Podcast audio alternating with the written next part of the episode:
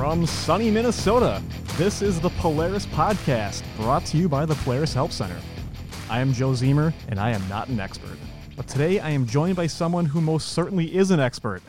Today we're talking with Polaris Senior Project Leader Amanda Graus, and she's going to give us her expert advice on off road vehicle trail riding. Maybe you're new to ORVs. Maybe you're new to using your ORV for something other than work. Maybe you just want to brush up on the basics of the trails. Whatever the reason, we'll get the guidance we need from Amanda, who is an experienced rider and an ATV Safety Institute instructor. So without any further delay, here's Amanda. Well, Amanda, welcome to the podcast. Hi. Since this is your first time as a guest, why don't you introduce yourself to everyone listening? Tell us about your role at Polaris and what you do on a day to day basis.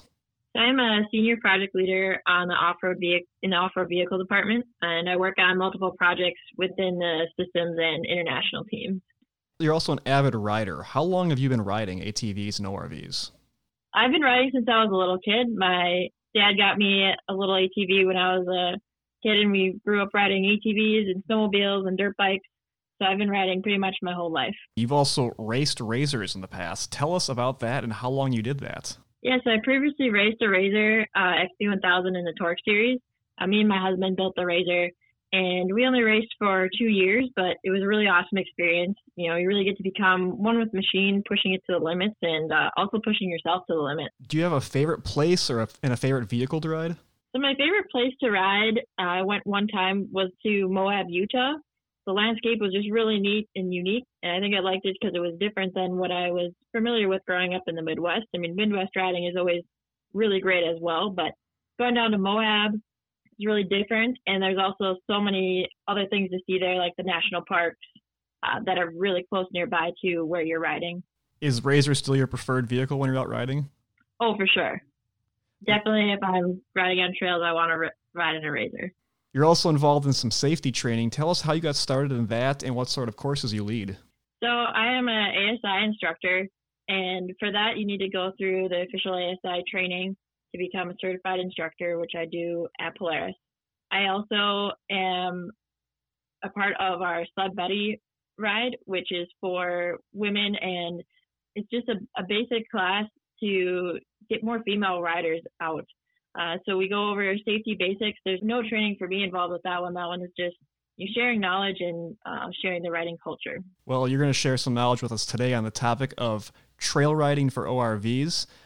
If someone is new to ATVs, ORVs, power sports in general, what should their first steps be in terms of getting that safety training you talked about and just learning your way around the machine? So the very first thing you always want to do is just get in the vehicle. It's as simple as that. You don't need to turn the vehicle on or do anything crazy. Just get in the vehicle, sit down, see how you like the vehicle, ask questions. You know, there's there's no risk there.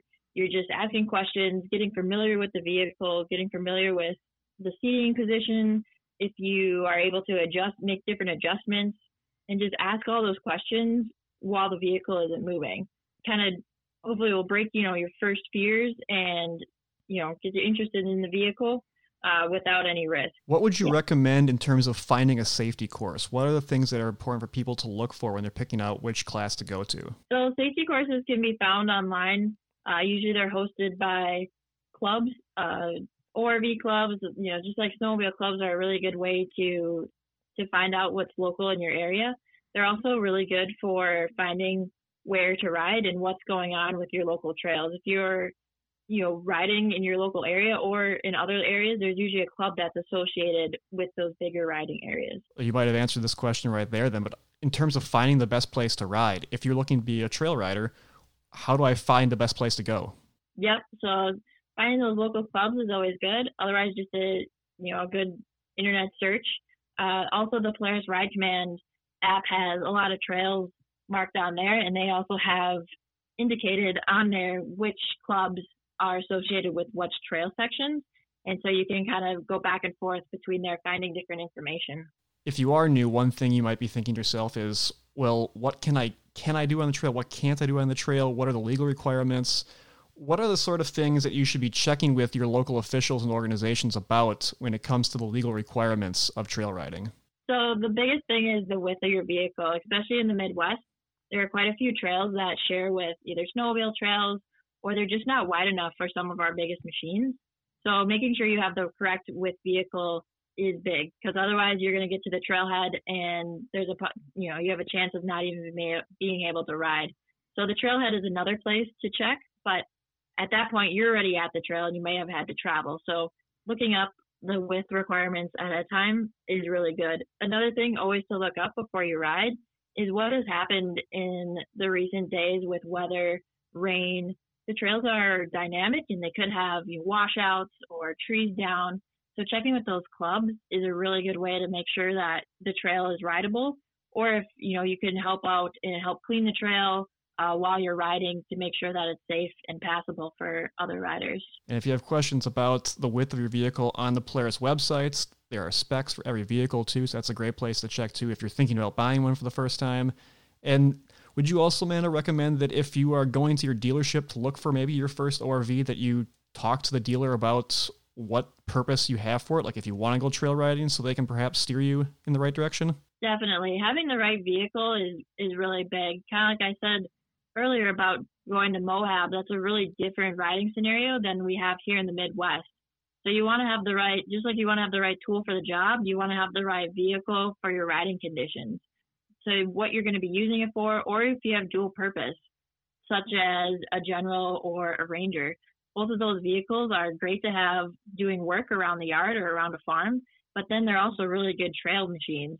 So explaining all those different purposes and where you're going to be riding, it'll be really helpful when you're picking out your vehicle. So, if someone's heading out to the trail for the first time, what are some of the, the etiquettes of trail riding that people should know so that they're driving in a responsible manner while they're out on the trail? For sure. This one, uh, going back to my Girl Scout days, also applies to riding off road vehicles. You always want to leave the trail better than you found it.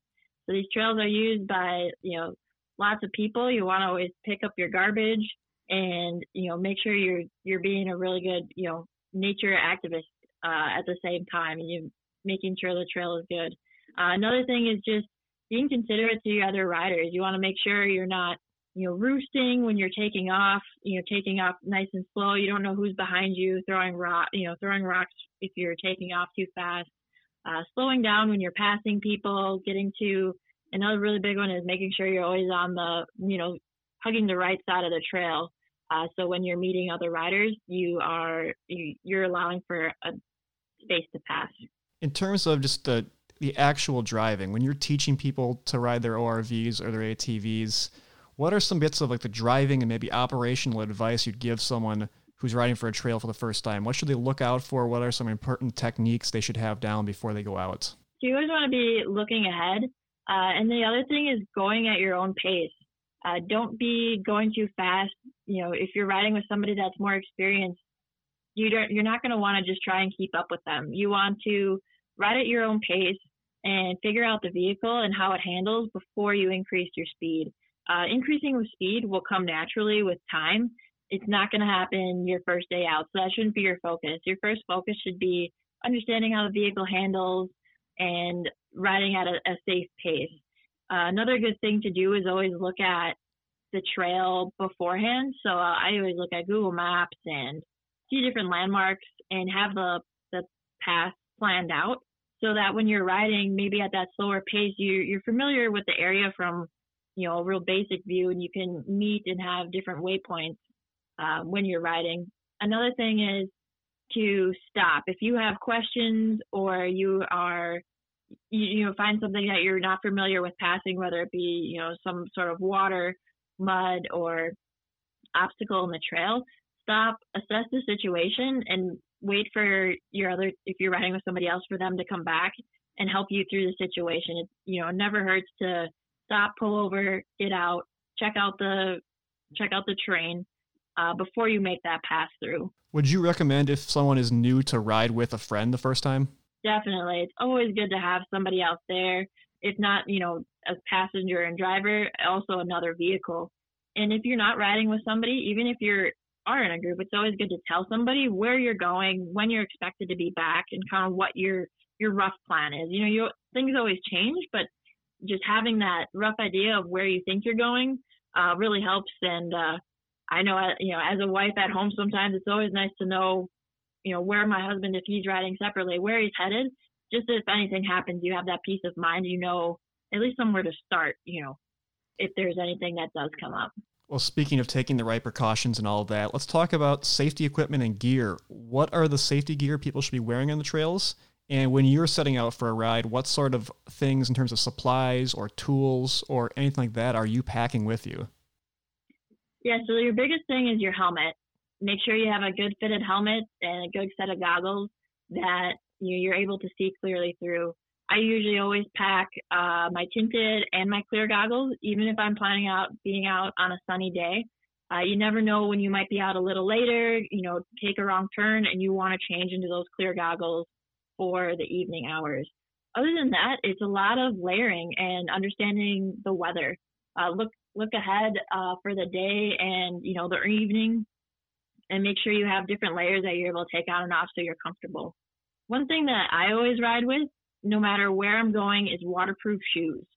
Even if you're expecting a dry day, there's you know always a chance you're hopping out of your vehicle into some muck or you're walking up to you want to see the lake or uh, a stream, you're walking up to some sort of water. So I always wear my waterproof shoes, and that way my you know my feet are staying dry because that's for me that's the big comfort thing to make sure my feet are dry and warm.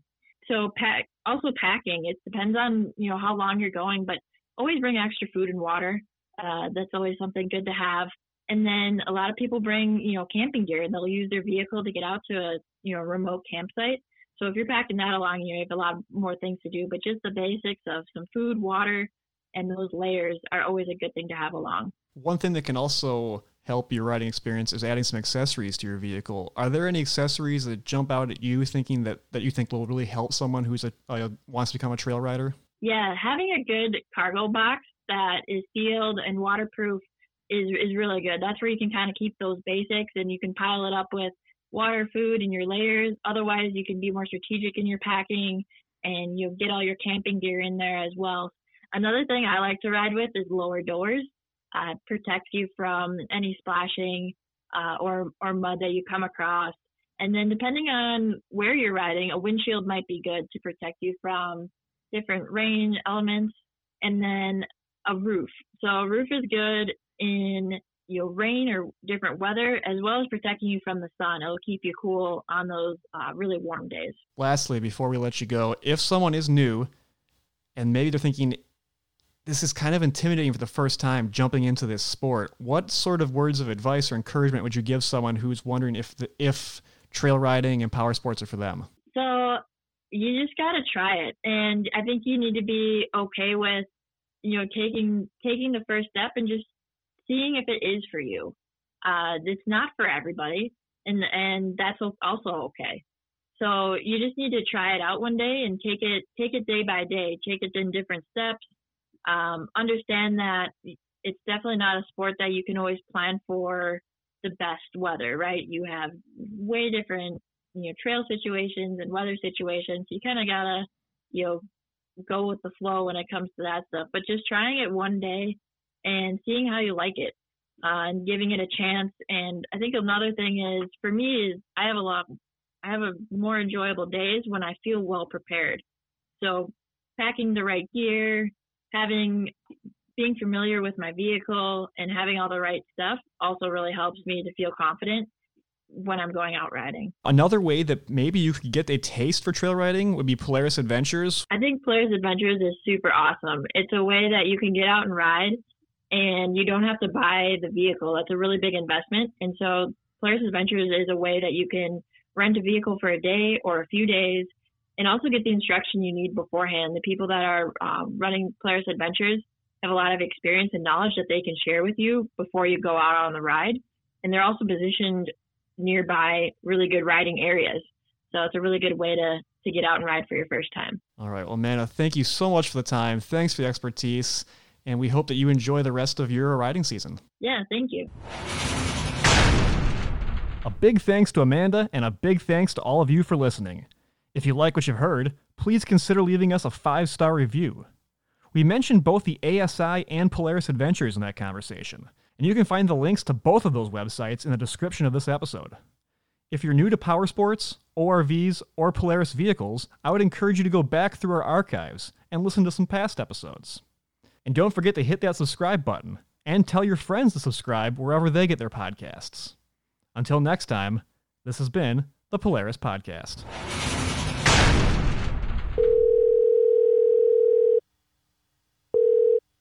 Hi, you've reached Joe. Sorry I missed your call. Please leave me your name, your number, and a short message, and I'll get right back to you. Thanks and have a great day.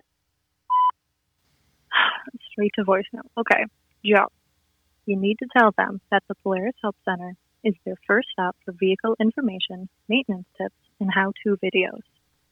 All they have to do is look for the Help button in the upper right hand corner of any Polaris brand website. They also need to remember that all riders should always wear helmets, eye protection, and protective clothing and footwear. Read, understand, and follow their owner's manual. Never ride under the influence of drugs or alcohol, and always ride within the limits of your own abilities and never engage in stunt or exhibition driving. Next time, answer your phone. Okay, bye.